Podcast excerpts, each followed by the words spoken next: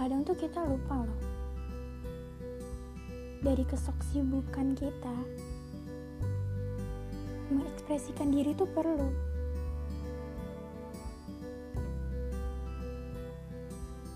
Menampung kebahagiaan,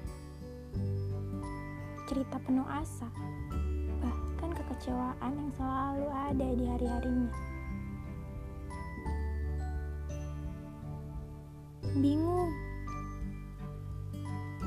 Jangan bingung, karena di sini ada adonan